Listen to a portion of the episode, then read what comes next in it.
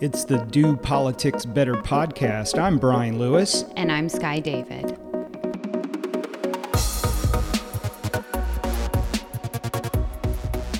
This is our 100th time sitting down to record the podcast together. Hard to believe. It is hard to believe, but it's also hard to believe that we've been doing it for two years. Yeah. We're going to talk about this 100th episode and the podcast after the interview and kind of some funny stuff, especially those first few episodes. Boy, I don't know why you keep referring to them. Like, stop. If we don't talk about them, they don't exist. All right. We got a lot of news to unpack. We'll start with this weekend. The Democratic Party met to elect their chair and slate of officers. And as it got closer to that election, you saw on media, Twitter, that there did seem to be a little tension in that. And it turned out that a 25 year old beat Bobbie Richardson. Bobbie Richardson, she's a former legislator, and she had the power brokers of the Democratic Party, mm-hmm.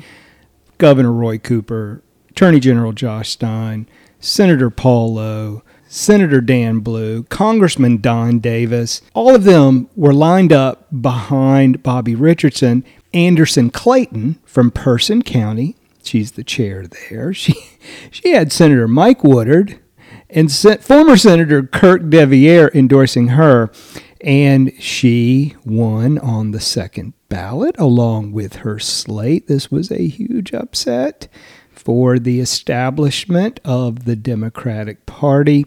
Turning to the General Assembly, there's a ton of news there. The pistol purchase permit repeal bill moved in the House and in the Senate. Uh, these are bills that were vetoed by Governor Cooper in past sessions.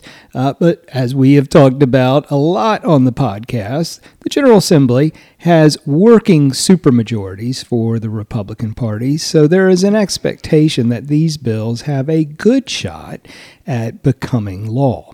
So, on the House side, they ran the pistol purchase permit repeal and the Protect Religious Meeting Places bill, which is a bill to allow security at churches to carry on Sundays. If that church is used for education or a classroom during the week, you wouldn't be allowed to carry then. And that that like you said has been vetoed a few times. On the Senate side, they took those two bills, merged them together, and also put a firearms safe storage initiative into that bill. So it's a package of bills that all came together to make one I guess, ginormous gun bill. Have either of those bills reached their respective chamber floors? The Senate bill did. Okay. And it, we're recording on Thursday late afternoon, and that was approved by the Senate on a party line vote this afternoon. Okay. And the House has not yet had their repeal of the pistol permit system. That's right. Okay. Had a big bill this week we had been anticipating it. Medicaid expansion hit the floor this week and passed the House in two separate votes, Wednesday and Thursday. What was interesting about the Medicaid expansion debate on the House side is that, you know, we all know the House likes to talk.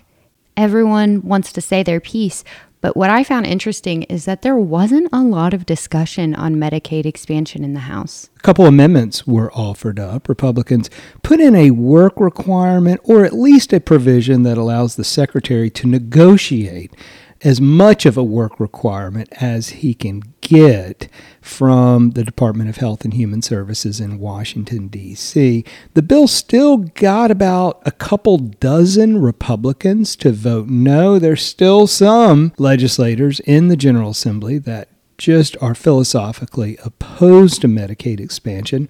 But it all indications are the House is ready to roll. They've sent the bill over to the Senate. Now, the Senate's always had a pretty hard line. Yes, we want Medicaid expansion, but we want a couple other things in there as well. Specifically, Senate Leader Phil Berger said last week that the House bill was not the bill we needed for North Carolina. He wants certificate of need reform And he would also like to allow nurse practitioners to practice at the top of their license without a doctor's supervision.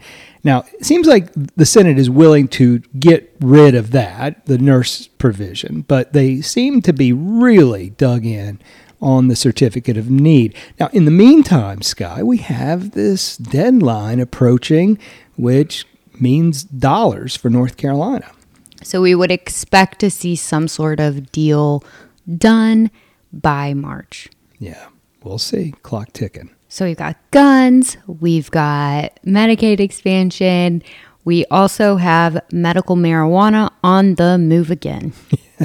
Got a hearing in the Senate Judiciary Committee this week. Now, that was not a voting hearing. A lot of times the Senate Judiciary does this. If it's a bill that's controversial, the first stop in Judiciary is a hearing only. Let's hear some debate. Let's hear some testimony from the audience. We got both. And then they follow up the following week with a vote. Expectations are that this bill is going to move in the Senate this year. Senator Rabon, you and I talked to him. He seems to be optimistic about that. And then we heard some news this week from Speaker Tim Moore. He was a guest on Tim Boyum's podcast. He felt that over half of his caucus was in support of this bill this year. Another bill I think we'll be talking about in future podcasts. All this news, guy, I think I could use a drink. A bill that was filed this week would allow happy hours in North Carolina, which is maybe something that folks didn't even know are band. So, you know, this is your afternoon sale, if you will, at a bar or restaurant where drinks are offered at a reduced price. These are kind of a time in a bar's day in which they don't have many customers, hoping to attract customers, but this is attracting a lot of dissenters who don't believe that we should be promoting alcohol during the workday. I will note that if you want to go to Sonic, their happy hour still exists. so, st- I love a slushie. Representative Jason Saine from Lincoln County, he offered this bill, and I think he's been getting a lot of love on social media. Back to controversial bills, the House Rules package passed this week. And if you recall from a few podcasts ago, there was some debate on the first day of session about the temporary rules. Well, Rules Chairman Destin Hall said on the floor and in committee that he negotiated portions of the bill with Democrats and specifically with Leader Reives and tried to come to some compromises. And then there were some things that he said those are policy disagreements. And ultimately, that rules package passed the House with some Democratic support. Representative Cecil Brockman, Tricia Cotham, Michael Wray, Shelly Willingham, and Garland Pierce, five Democrats, voted for the rules package despite the objections of their caucus, the Democratic caucus, despite the fact that all of the amendments offered by Democrats were voted down by the House. The big rub is about these rules is that basically if the governor sends over a veto, let's say today, the House could put it immediately on the floor. So that's one way. The other is if it is listed on the calendar, then it's fair game for a veto override.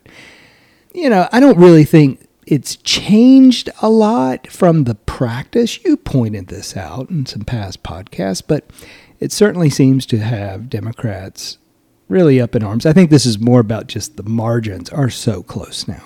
Additionally, we got our projected revenue forecast in this week on Wednesday, I believe. And good news three and a quarter billion dollars in surplus uh, will be available for budget writers this budget season.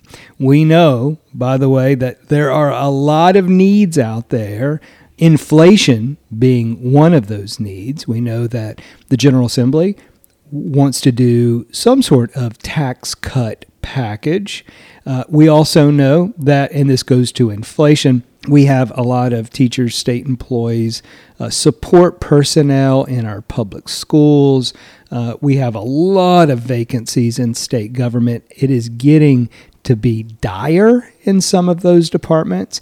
So that three and a quarter billion dollars, while it is a good, healthy surplus, I expect that a lot of these dollars will be accounted for by budget writers based on the needs of state government. This week we have both substantiated and unsubstantiated rumors. Former Representative Tom Murry, he made an announcement this week. Moved from unsubstantiated rumor to substantiated when he announced that he will be running in the Republican primary for Attorney General. Senator Danny Britt made a post this week on Twitter, got some attention. I retweeted it. He said that he met with the differentiators about potential next moves or something.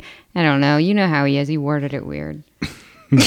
so I texted Senator Britt, and uh, here's what he said I'm kicking tires, making a decision in June, but I am seriously considering it and setting up a separate campaign about it. He said, We had a very good talk talking about Jim Blaine and Ray Martin.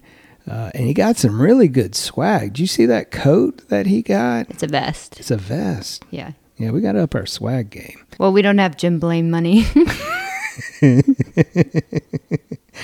As we are sitting here recording, I am getting a slew of text messages from Senator Britt, kind of waxing here about the idea of him running for Attorney General. Here, here we go.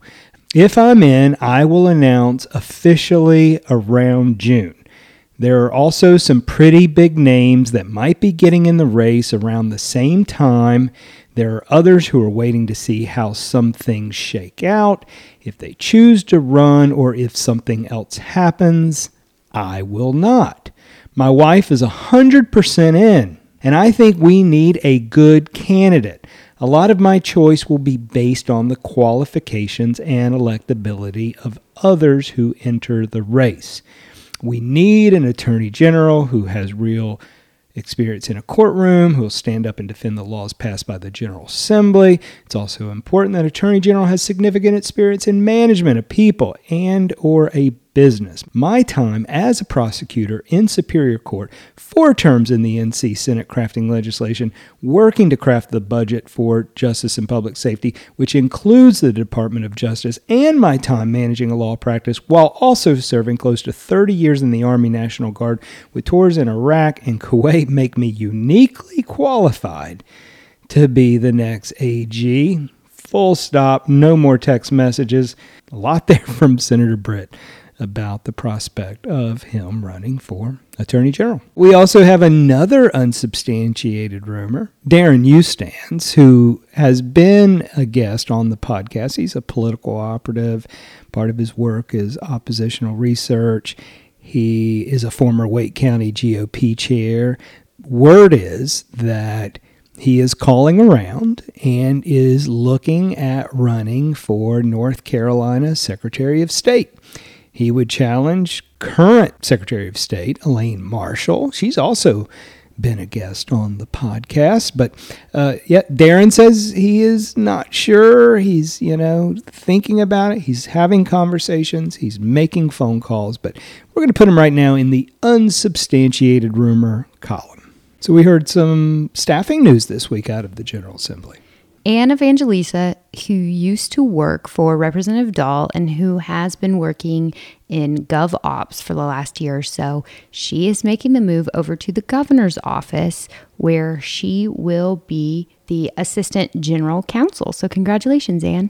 This week on the pod, we got to sit down with Senator Julie Mayfield to talk about her district, a little fight on the Senate floor, and much more.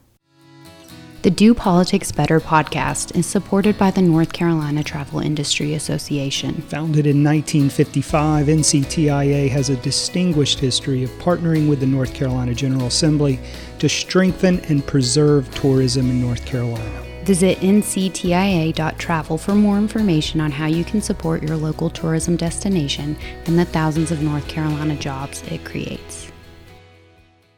Senator Julie Mayfield, welcome to the podcast. Thanks so much. I'm excited to be here. I'm a dedicated listener every week.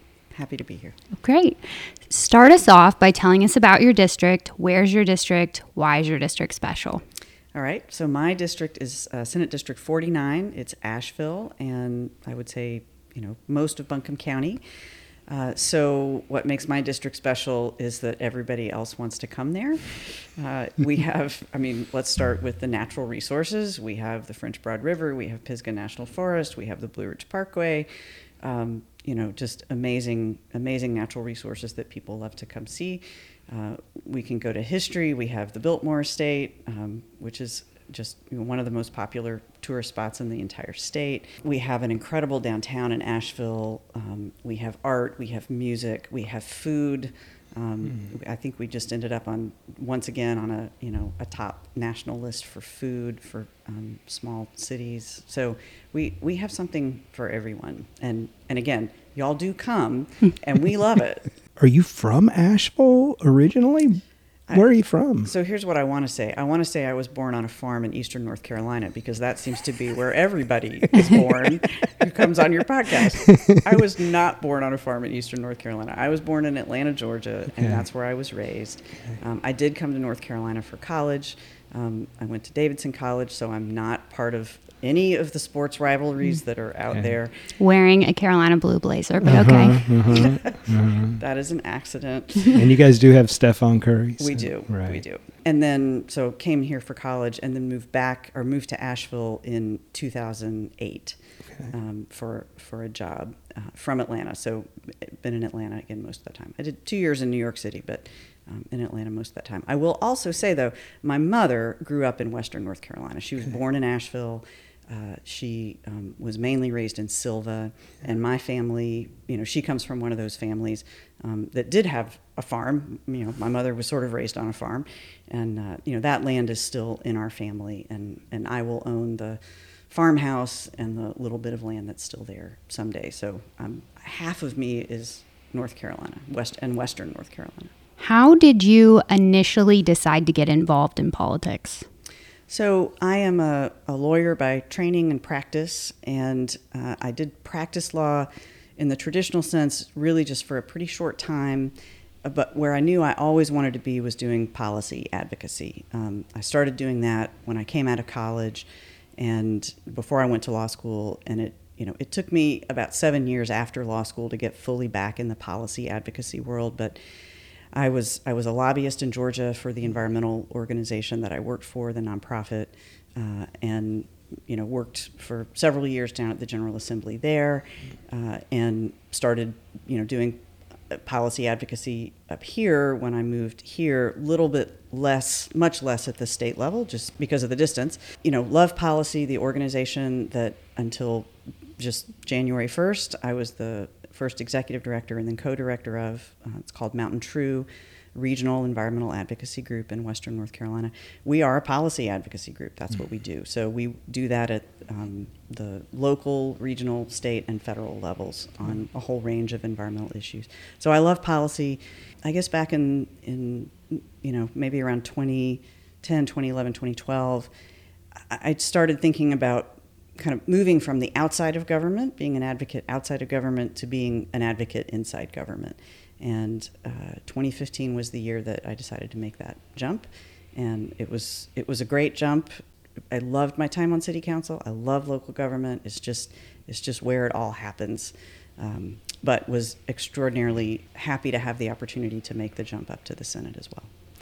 What was it like going from a city council that I would assume is majority would have to be progressive, liberal, maybe democratic registration to serving in the minority in the Senate? Was that tough? Um, yeah, it was. Yeah. you know, council. We, as you say, we were all aligned. You know, sort of from the the political spectrum on city council range ranges from you know moderate left to far left. And you, my experience there was, you know, if I could get a hold of an issue and run with it, I could make things happen, and and I did on a whole range of things, from energy to transportation to affordable housing, a whole a whole bunch of stuff. Um, and so, yeah, it was a real challenge to come here. I mean, you've seen the back of my phone. I have. Um, That's right. It's uh, I saw this the other day when I was visiting Senator Mayfield. It says she's in the sh- get sh- done club. I want to get stuff done. That's why I'm here. That's why I'm on this planet. That's why I'm in the Senate. That's why I do what I do. And so, yeah, it was a real adjustment. And I knew psychologically coming here it would be an adjustment. I wouldn't be able to do what I did on council. And yet it was still an adjustment mm-hmm. after that. We were talking to our friend Zach Wallace. He's up at the Asheville Chamber of Commerce. He said that you were having a lot of conversations with Senator Warren Daniel, who represents now a, few precincts in Buncombe County. It's more than a few. He he represents kind of the eastern third of Buncombe County. Okay. So it's it's a lot. It's a lot of precincts. So when we were in Asheville recording, he was telling us he's never served in a delegation that had a Democrat in it. His wife said that'll be good for him. and then here you are, someone who came from a pretty homogenous city council. Both of you maybe um, political odd couple, but you seem to be trying to work together. Absolutely. I mean, there's, you know, I, I focus on the person. I focus. I don't focus really on the ideology. Yeah. If you focus on that, you're just you're just stuck and you're never going to go anywhere. So I focus on the person, um, and you know, I'm happy to have. I mean, Buncombe County, given the politics of our region, my I, is is always going to be paired with a Republican. Last session, I was paired with Chuck Edwards we managed to work together on some things and I expect no different with Senator Daniel. And you know, I'm I'm trying to do my part, which is, um, I guess it was earlier this month. I brought him up uh, for a day to meet with, you know, some of our big institutional players and local governments. It, those relationships are important. People need to have independent relationships with him, not just through me.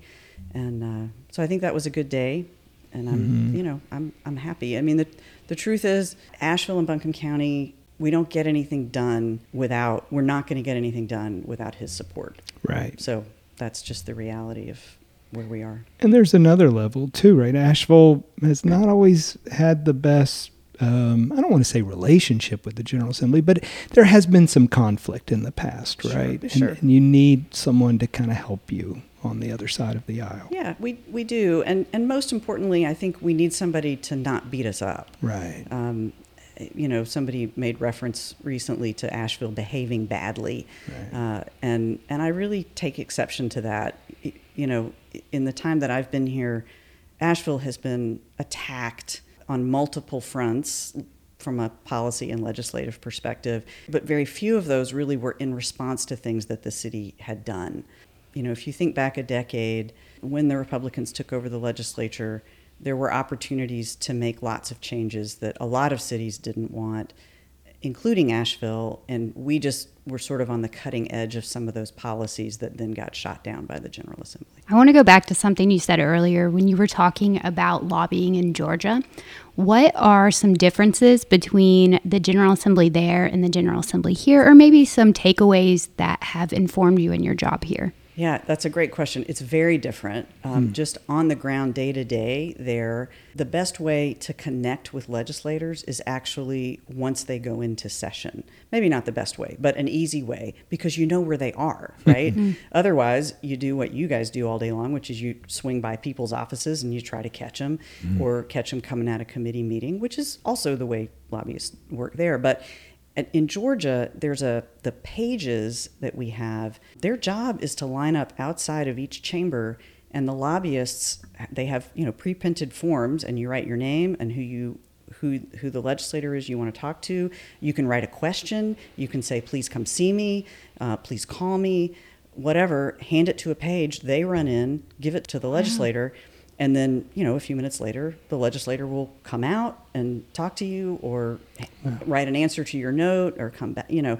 So like that that was where we always yeah. were guaranteed to have contact with our mm. with our legislators. That is interesting. Yeah. And, and so when I came here and learned that, you know, once we go into session, like the building clears out yeah. and there's nobody up in the gallery, I just thought, well, that's really weird, but yeah. it's just a totally different system. And you have finite sessions in yes. Georgia. Oh my gosh, that's just such a. Um, I didn't realize what a blessing that was, but under the Georgia Constitution, this, the legislative session lasts 40 days. Mm. Now, hmm. that's not, you know, that's not a day, a legislative day is they have to actually gavel into session. So there are many days where there's lots of stuff happening at the Capitol, but they're not technically in session.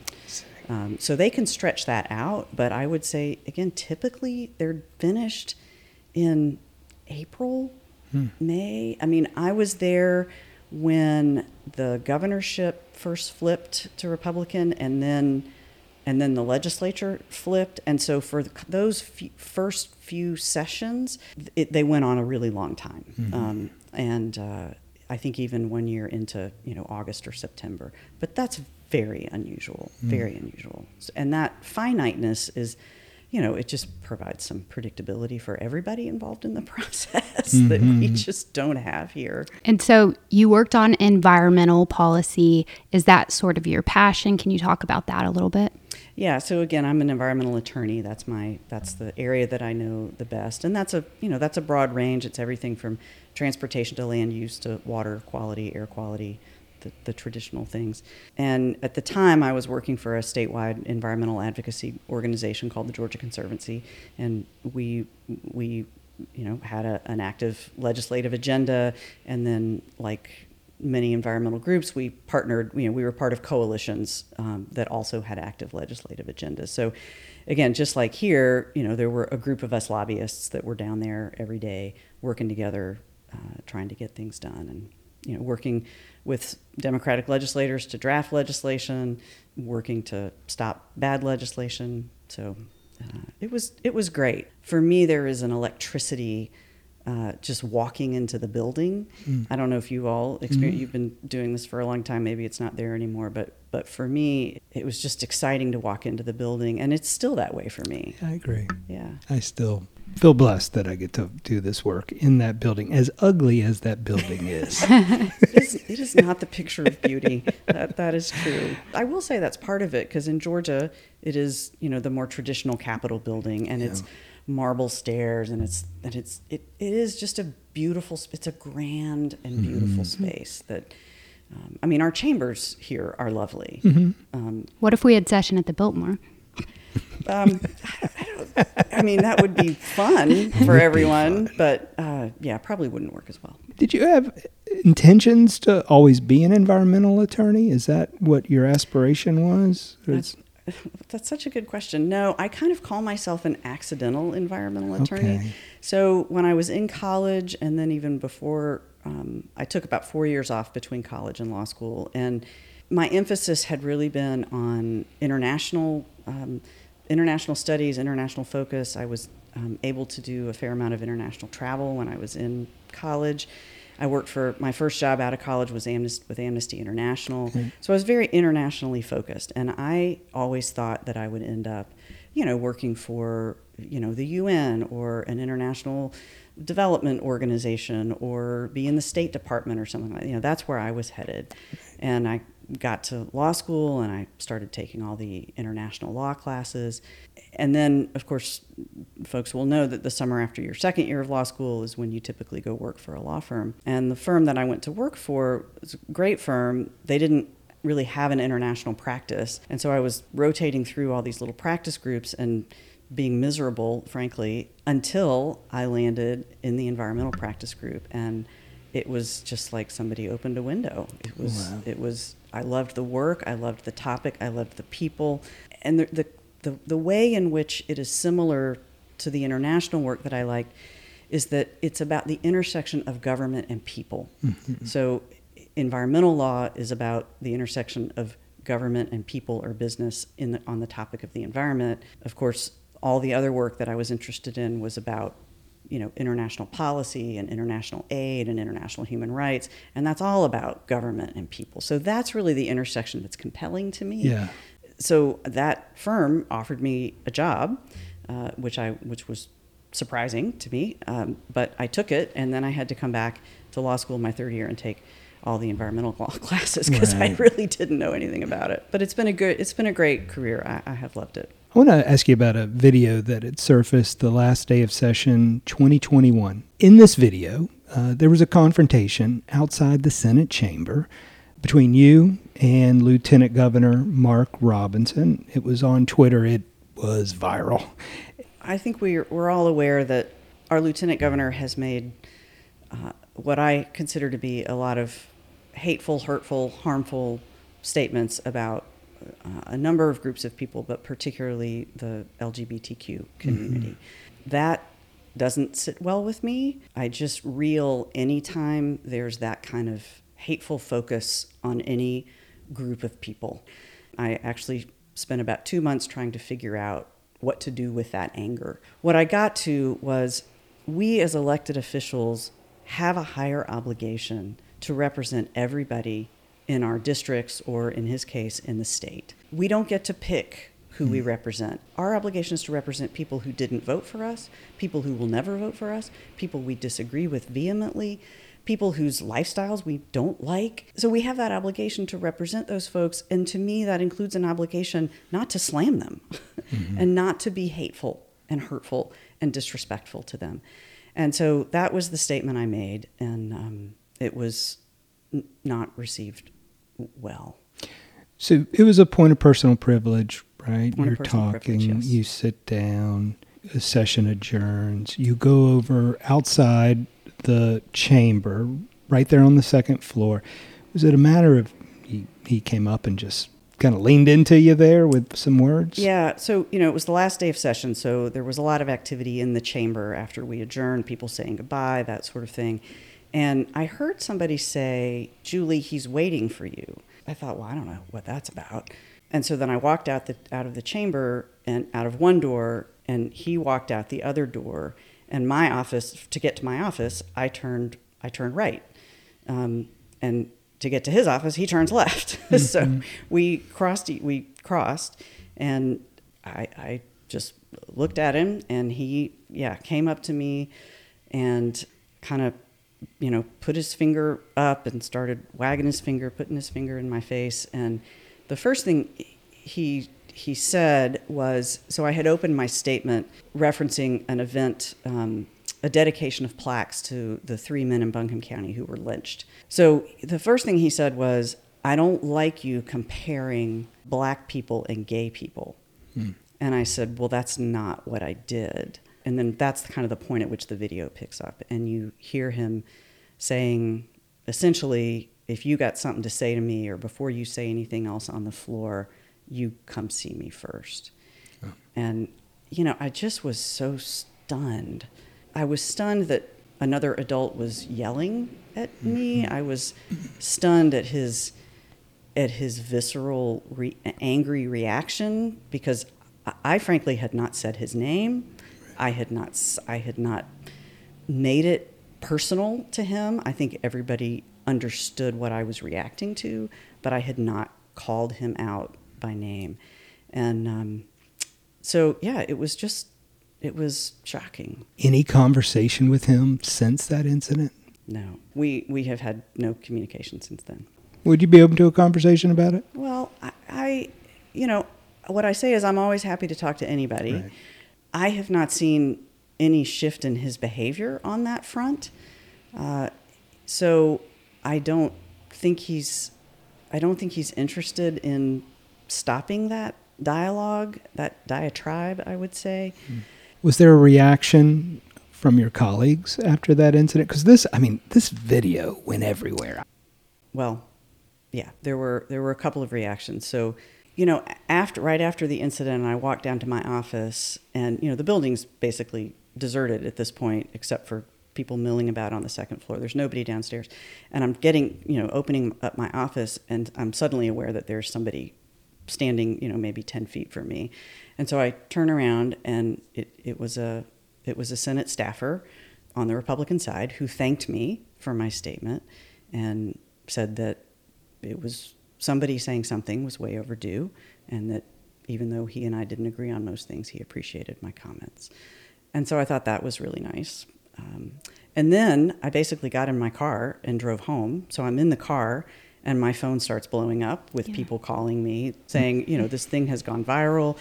Attorney General Josh Stein called me. Mm-hmm. I mean, these are these are not phone calls I normally get on my mm-hmm. drive home. Mm-hmm. Uh, so it, it you know, but I couldn't. I mean, I suppose I could have stopped, but it was already dark. I didn't even leave until seven thirty. I just wanted to get home. Uh, mm. So it, uh, you know, I got home and sort of looked at it all and.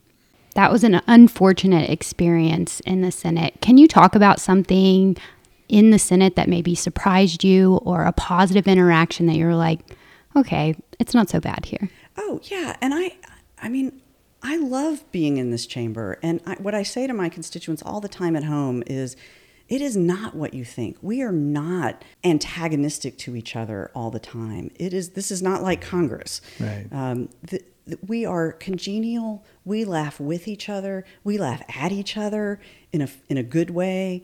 Um, we we have dinner together. We have drinks together. I don't think I have one colleague on either side of the aisle that I don't genuinely like, and that I don't feel like I can genuinely go have a, an honest conversation with.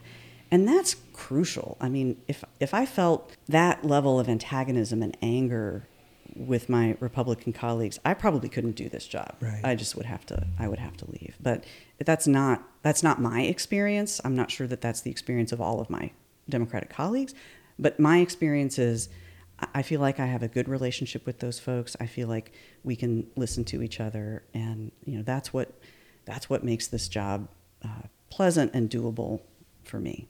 And and honestly, those relationships, as a Democrat, that's the only way I'm going to get anything done. Right. Mm-hmm. So you know that was my goal coming in here two years ago was to build those relationships and figure out how I can how I can get things done. And and I'll just share this story. It was early on, you know, probably the first week of session, and or maybe not quite that early, but uh, one of my bills that I wanted to get through and still want to get through is a is authorization for the city of Asheville to create a civilian crash investigator program. Mm-hmm. So under state law, a uniformed officer has to respond to every vehicle crash.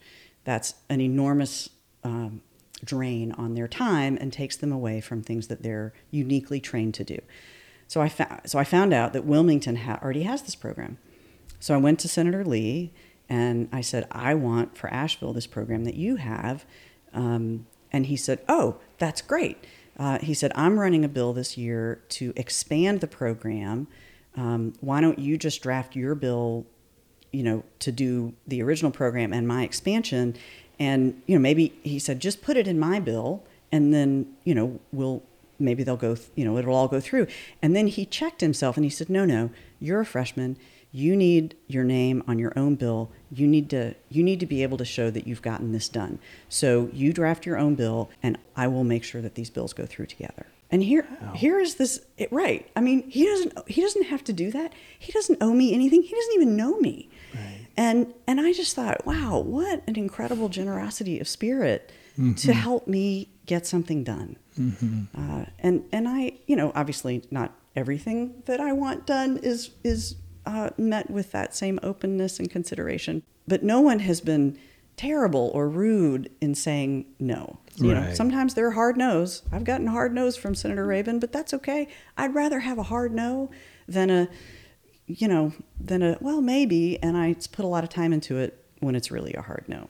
So yeah. you know, just just be honest. These are stories that don't. Uh, they're not on the front page of the Asheville Citizen Times. Republican and Democrats working well together.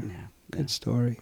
Since you're an avid listener, you know this question's coming, so we're interested in your answer. If you had a magic wand and you could fix one thing in our politics today, what would it be? So, so the outcome I would want is that we just move more legislation, that we consider mm. and move more legislation. And the, the way that I would do that, the magic wand piece of it, is I would get rid of the Hastert rule. And your listeners will know what that is, um, but I would well, let's let's give it in okay. case they don't. The Hastert rules where the caucus in charge, the Republicans, their caucus has to agree by a majority vote within their caucus to advance legislation. So it makes it difficult oftentimes for Democrats to get their bills moving. That's right. And and we know, I know from talking to some of my Republican colleagues that sometimes there are a handful or more of them who don't have any objection to the bills that we're trying to move. But because not all of them do, or not a majority of them do, or because maybe it's really just one or two people who continue to object, they don't move. And, you know, no party has a lock on good policy. There are plenty of just non controversial things that could be moving through that don't because because of politics, because of that rule, and and it's just very frustrating. Mm-hmm. So that's the first thing I would get rid of, and then that would just get a lot more things moving. I think. Right. And then the second magic wand, I didn't, you didn't give me two, but I took two, um, is, is again, they're in the Senate.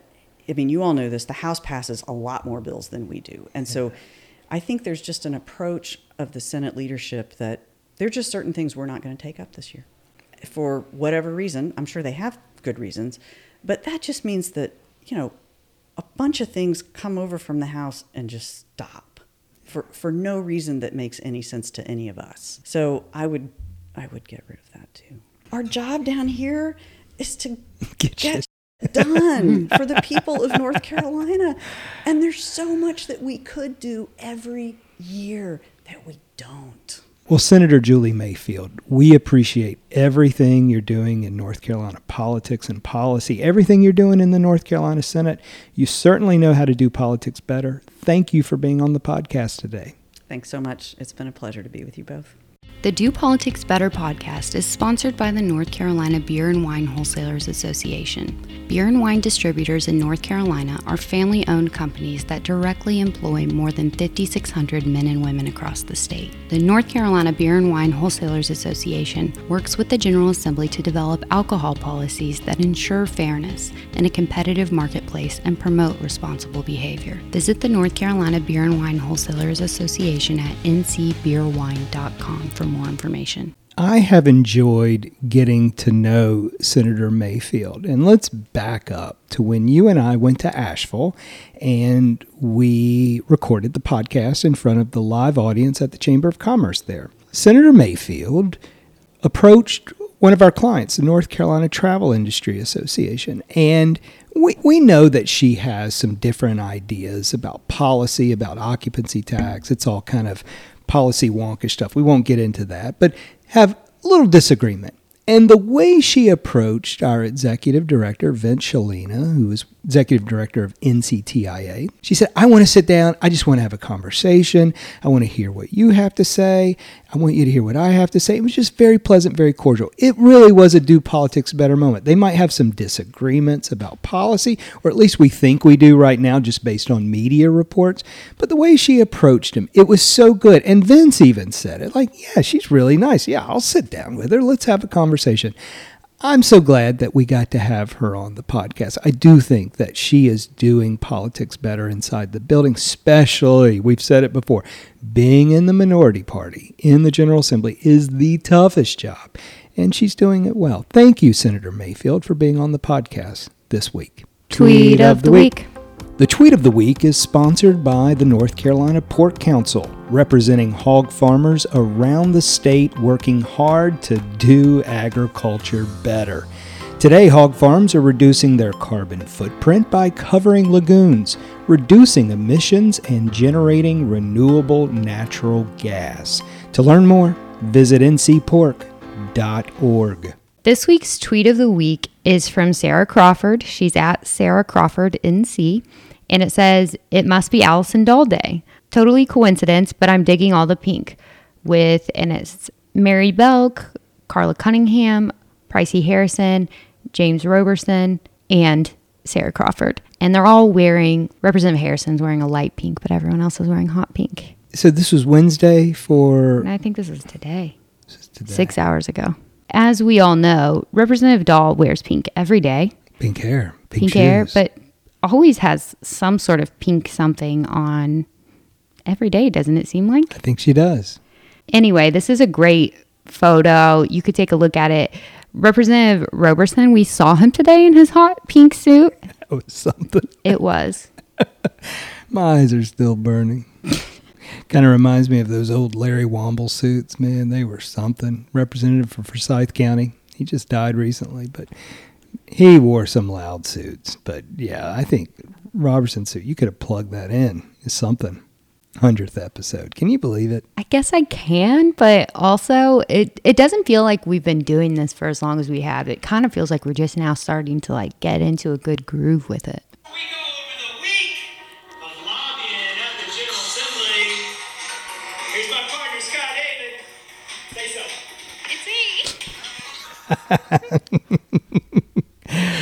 That was a video from December 2020.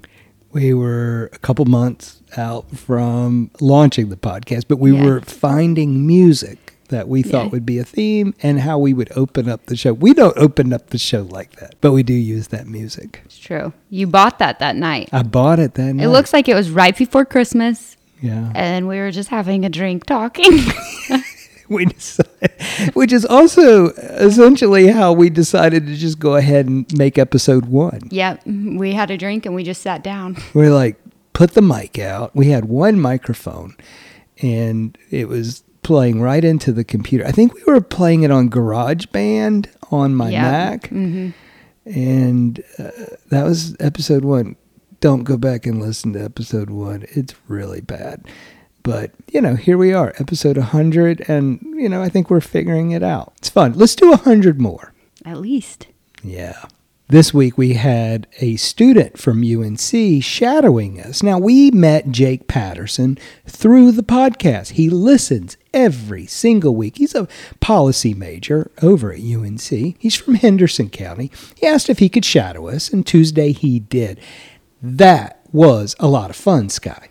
It was a lot of fun. Once we started going into meetings, I kind of briefed him at the beginning of the day. I said, like, this is what the calendar looks like for the day. And it was pretty packed on Tuesday, but, you know, we had a meeting canceled. So we did have a little bit of downtime with him. But by midday, he's now doing the spiels and he pitched his own idea to Representative Bell. So, Jake has been working on a policy paper around bus drivers and bus driver pay and the shortage of bus drivers.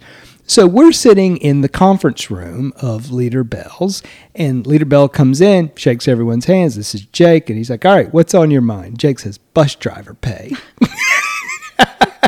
totally takes over our meeting. It was amazing. It was.